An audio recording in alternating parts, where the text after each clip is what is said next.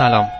اینجا وبلاگ دستنوشته هاست. من محمود هستم و این اولین پادکست این وبلاگه حدود ده سال پیش بود که تصمیم گرفتم 17 18 کاستی که از یک برنامه رادیویی بی بی سی در چندین سال قبل از اون ضبط کرده بودم رو به شکل یک سی دی منتشر کنم. چون از برنامه نویسی زیاد سر در نمی آوردم از رضا پسرمم خواستم کمکم کنه و من بعد از اینکه کاست ها رو به صورت فایل های صوتی به همراه ایده کار بهش دادم اون هم از خلاقیت چیزی کم نذاشت و سیدی داستان انقلاب آماده شد. این سیدی هیچ وقت به طور جدی عرضه نشد چون هیچ کس و هیچ کجا برای انتشارش حاضر به همکاری نشدند. بعد از اینکه خودمون 20 سی تا کپی ازش تهیه کردیم اون هم زمانی که سیدی برنر هنوز قسمتی از همه کامپیوترهای خونگی نشده بود هیچ مغازه‌ای حاضر نشد اون رو توی ویترین خودش بذاره و می‌گفتند که به ریسکش نمیارزه. حتی برای پرینت رنگی طرح روی جلدش مجبور شدم چندین جا سر بزنم تا بالاخره یه جا حاضر شد این کار رو انجام بده بدون اینکه از مجوز این طرح که عکس شاه و آیت الله رو کنار هم داشت سوالی بپرسه. به ناچار ده پونزده سیدی رو بین همخوابگاهی های دانشگاه فروختم و مابقیش رو هم به عنوان هدیه به دوست و آشنا دادم که فقط هزینه سیدی های خام و write سیدی و پرینت و کپی رنگی کار در اومد و بست. این داستان داشت کم کم از یاد خودم هم می‌رفت تا اینکه دو سه ماه پیش ایمیلی از یک ایرانی عزیز در هند داشتم که یک کپی از این سیدی رو خواسته بود. وقتی فهمید دیگه ایران نیستم اصرار داشت با ایمیل براش بفرستم و این اصرار جرقه ای شد برای ایده انتشار این فایل ها روی وبلاگ. تا اونجا که من فهمیدم به جز یک بار که بی بی سی این مجموعه رو در قالب نوار کاست 15 20 سال پیش ارائه کرد در حال حاضر برای خرید در دسترس نیست. برای وبسایت قدیمی بی بی سی هم فقط خلاصه ای شامل چند نمونه صدا از این مجموعه وجود داره. از این رو به نظرم رسید به قول فرنگی ها شیر کردن این مجموعه با ارزش خالی از فایده نیست. البته امیدوارم مایه دردسر هم نشه. اما اینکه داستان انقلاب چیست؟ داستان انقلاب عنوان برنامه رادیویی است از بخش فارسی رادیو بی بی سی که به مناسبت دهمین سالگرد انقلاب ایران ساخته و پخش شد. این برنامه که با استفاده از صداهای آرشیوی و مصاحبه های اختصاصی رادیو بی بی سی و همینطور منابع دانشگاه هاروارد در پروژه تاریخ شفاهی ایران ساخته شد را شاید بتوان اولین مجموعه تاریخ شفاهی ایران نامید. به این معنی که همه وقایع توسط خود افرادی که به نوعی در آن دخیل بودند نقل می شود این مجموعه در 36 قسمت تقریبا 20 دقیقه‌ای مقطعی از تاریخ معاصر ایران بین آغاز نهضت مشروطیت تا 22 بهمن 1357 را در بر می‌گیرد. تهیه کننده این برنامه بهروز آفاق و مجری آن باقر معین رئیس سابق بخش فارسی رادیو بی بی سی بود.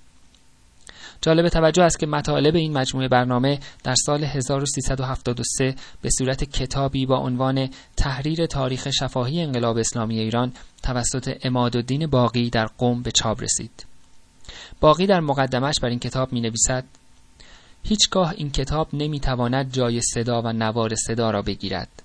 نوارها از بعضی جهات از جذابیت بیشتری نسبت به کتاب برخوردارند زیرا در تنین صداها و لحن گفتارها معانی گوناگونی از شخصیت افراد ضعف غضب قاطعیت صلابت تمنا و التماس آرامش و استراب و برخی دیگر از صفات افراد نهفته است که اینها را دیگر نمی‌توان به همراه کلمات مکتوب کرد و فقط باید شنید. به ویژان که صدا و گفتار و تسلط بر بیان یکی از راه های باریک روانکاوی شخصیت هاست.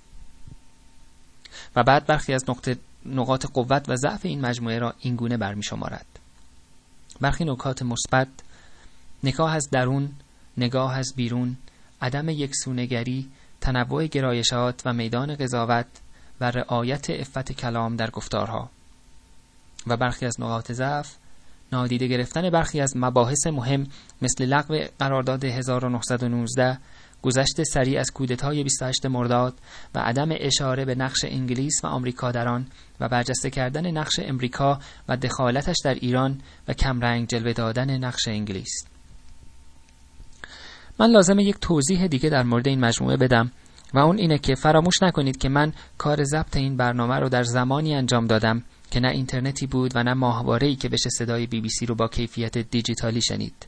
در اون زمان ارتباط با جهان خارج فقط و فقط از طریق رادیوهای موج کوتاه البته با چاشنی پارازیت ها و نویز های اهدایی از داخل میسر بود. من یادمه که با وصل کردن سیمی از آنتن تلویزیونی که به اندازه یک آشپزخونه بهش قابلمه و سبد روحی و آلمینیومی وصل کرده بودم از روی پشت بام به آنتن رادیو و انجام یک سری کارهای فضایی مثل قرار دادن خازن بین این سیم و آنتن رادیو همه تلاشم رو می کردم که صدایی صافتر و با پارازیت کمتر به دست بیارم که البته همیشه هم موفق نبودم. ضمن اینکه از اون 36 هفته‌ای که میبایست رأس ساعت معینی با یک نوار خالی آماده ضبط برنامه باشم سه قسمتش رو از دست دادم. آنچه موجود است یعنی 33 برنامه 20 دقیقه ای رو از این به بعد هر یک شنبه روی همین وبلاگ می‌تونید بشنوید. اما در این مقدمه اجازه بدید مروری داشته باشیم بر آنچه خواهید شنید. خواهید شنید که محمد علی جمالزاده از مظفرالدین شاه می‌گوید. در این گرودار. پادشاه ایران پادشاه بیوزه ای بود اسمش مزفر و بود دید که کارش داره خراب میشه یک نفر آدم خیلی گردن کلوف به اسم عین و دوله صدر ایران کرد. صدای سایه خدا بر زمین یعنی همین جناب مزفر شاه را هم خواهید شنید که می‌گوید اون خدماتی که به من به مملکت ایران می‌کنید البته خداوند او بیزی عوض نخواهد عوض او را هم خدا و هم سایه خدا که خود را به خون بسیار خواهند داد از خدمات همه بزرگان هم راضی هستیم به شما خدمات همه خوب عرض می‌کنید و همه را به و همینطور عطابک اعظم که افتخارش غلام خانزاد بودن مزفرالدین شاه است غلام خانزاد بود خانه مراحل همایونی که در مدت چهل سال شامل حالی در غیبی مقدار شده قبل به هم آن داشته باشم و خدمت گذاری بکنم. باز از احسان که شاهانه بر نیامده. صداهای آرشیوی از رادیو تهران خواهید شنید مثل اعلام تغییر تاریخ هجری به شاهنشاهی. بنابراین اکیدا دستور فرمایید که در اون کاتبات و مراسلات و اسناد و مدارکی که از حوزه آن وزارت و ادارات تابعه صادر می شود مفید این قانون را اجرا در منظور دارند. و البته تاریخ شاهنشاهی یا هجری قمری یا میلادی را بر حسب مورد بین الهلالی و خواهید شنید زمانی که شاه بالاخره صدای انقلاب را شنید و عاجزانه دست به دامان علمای اعلام شد و ان الله تعالی گویان صدای غلط کردمش واضح به گوش رسید. من نام پادشاه شما. بار دیگر در برابر ملت ایران سرهنگ خود را تکرار و متعهد می‌شوم. که خطاهای گذشته و بیقانونی و ظلم و فساد دیگر تکرار نشده. بلکه خطاها از هر جهت جبران نیز گردد. متعهد می شوم که پس از برقراری نظم و آرامش و مقطع وقت یک دولت ملی برای برقراری آزادی های اساسی و اجرای انتخابات آزاد تعیین شود. تا قانون اساسی که خونهر انقلاب مشروطیت است به صورت کامل و مرحله اجرا برآید. من نیز پیام انقلاب شما ملت ایران را شنیدم. و آنچه را که شما برای به دست آوردنش قربانی دادید تضمین می‌کنم.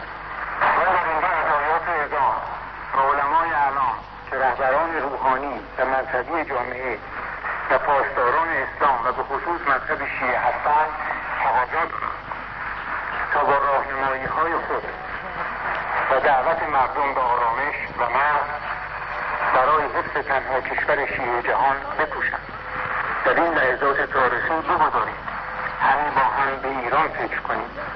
امیدوارم در روزهای خطیری که در پیش داریم خداوند متعال ما را مورد عنایت و لطف خود قرار داده و همواره معید و حافظ ملک و ملت ایران باشد. انشاءالله تعالی. و همینطور ارتش بود ازهاری که پوزش خواهانه از آیات ازام تقاضای ارشاد می کند من به نام رئیس دولت دست تقاضا به سوی آیات ازام دراز کرده از پیشگاه مقدسشان ارشاد و راهنمایی و کمک می‌خواهم و دکتر شاپور بختیار از تصمیمش برای دیدار با آیت الله خمینی در پاریس می‌گوید. این فکر شخص خودم. شب خمتون میخوابیدم و بیزار بودم. گفتم اگر من برم خودم بدون قید و شرط ایشون رو ببینم. و بگم آقا حرف حساب چیه من حاضرم که با تو بشینم راضی به تمام مسائل مملکتم بحث بکنم. هر کس هم دلت می‌خواد با خودت بیار. منم یا هیچ کس رو نمیارم. یا اگر شما مایل باشید هر کس رو بخواید از دوستانم راضی می‌کنم که با من بیاد. صبح تلفن کردم به بازرگان. اما ابوالحسن بنی صدر می‌گوید که این او بوده است که آیت الله خمینی را از دیدار با بختیار منصرف کرده است و او پیشنهاد دیگری داشته است. رفتم پیش آقای خمینی. گفتم خب حالا؟ الان اوضاع بالاخره داخل خارج ارتش غیر ارتش همه به هم بریزه مسئله گفت نه گفتم خب اگر این بختیار رازیش کنیم که از نخست وزیری شاه استعفا کنه. شما حاضری او رو نخست وزیر بکنی؟ عنوان نخست وزیر انقلاب. فکر کردم بله. گفتم خوب فکر کنید ببینید که اگر حاضرید ما بریم روی این کار. گفت من خیلی حاضر. گفتم قسم بخورید. گفت قسم احتیاج نداره من میگم حاضر. گفتم نه. چون من تصمیم سیاسی کلا نیست. بعدا هر چی پیش بیاد این گردن من بنی صدر میفته میگن این زیر سر بنی صدر بود و این آورد بختیار رو تحمیل به خمینی کرد و بعدم بعد که من برم به او یه حرفی بزنم و یه قراری بشود و شما مجبور بشید قرارتون رو نقض کنید. قسم خورد. به قرآن قسم خورد که اگر بختیار استعفا کنه از نخست وزیری شاه ایشون حکم نخست وزیری بنویسه برای آقای بختیار. و میشنوید که ارتش بود قرباقی مقصر اصلی را بختیار می‌داند. اون روزی که من دیدم گفتن خمینی سوار هلیکوپتر شده این هلیکوپتر کجا بوده؟ چی شد کجا؟ واقعا چطور؟ کی به این هلیکوپتر داد؟ چرا؟ از کجا اومد؟ بعد دیدیم در اون کمیته آقای شباقی هم گفته وقتی که تمام نیروی هوایی شما نیروی هوایی شاهنشاهی من عکسش گذاشتم تو کتابم. دیدن که خمینی را مثل خود اعلی حضرت وسط گرفتن از هواپیما آوردن پایین این کارا رو کی کرد؟ این کارا همش بختیار کرد. ایشون آورد. من استعفا کردم. فرودگاه رو بستیم اخبار رادیو تهران از درگیری ها در پادگان نیروی هوایی خبر می دهد. دیشب در یکی از مراکز آموزش نیروی هوایی در سرحدات تهران درگیری مسلحانه بین هنرمندان و همافران و مأموران نظامی رخ داد. به دنبال این رویداد در زمینه کشته شدن تعدادی از همافران و هنرجویان شایعههایی در شهر رواج یافت و در پی آن گروههای مردم به خیابانها ریختند و در حالی که عده نیز از پنجره ها و پشت بام ها آنها را همراهی می‌کردند. به سوی مرکز آموزش نیروی هوایی رفته و در اطراف پایگاه اجتماع کردند.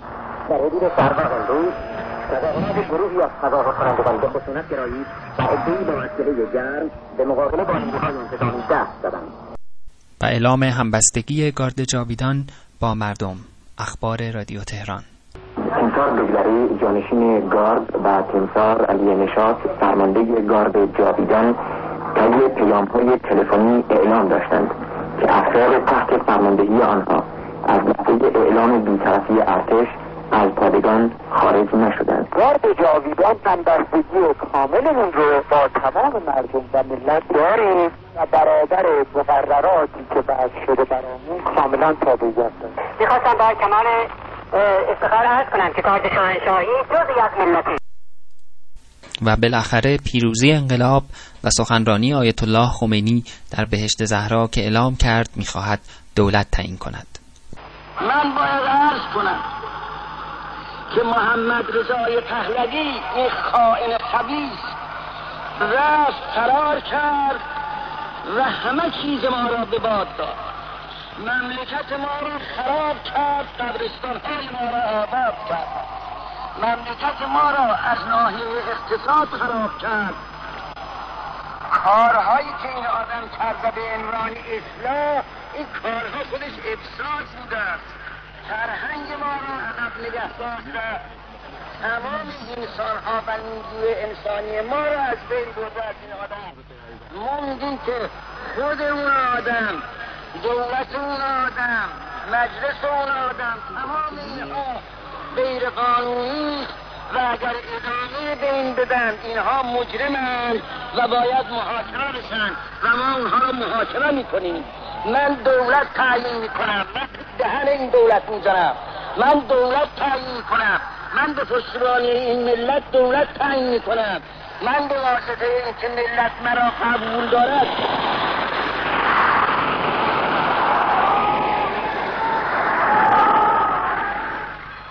و همه اینها به تفصیل هر هفته یک شنبه وبلاگ دست نوشته ها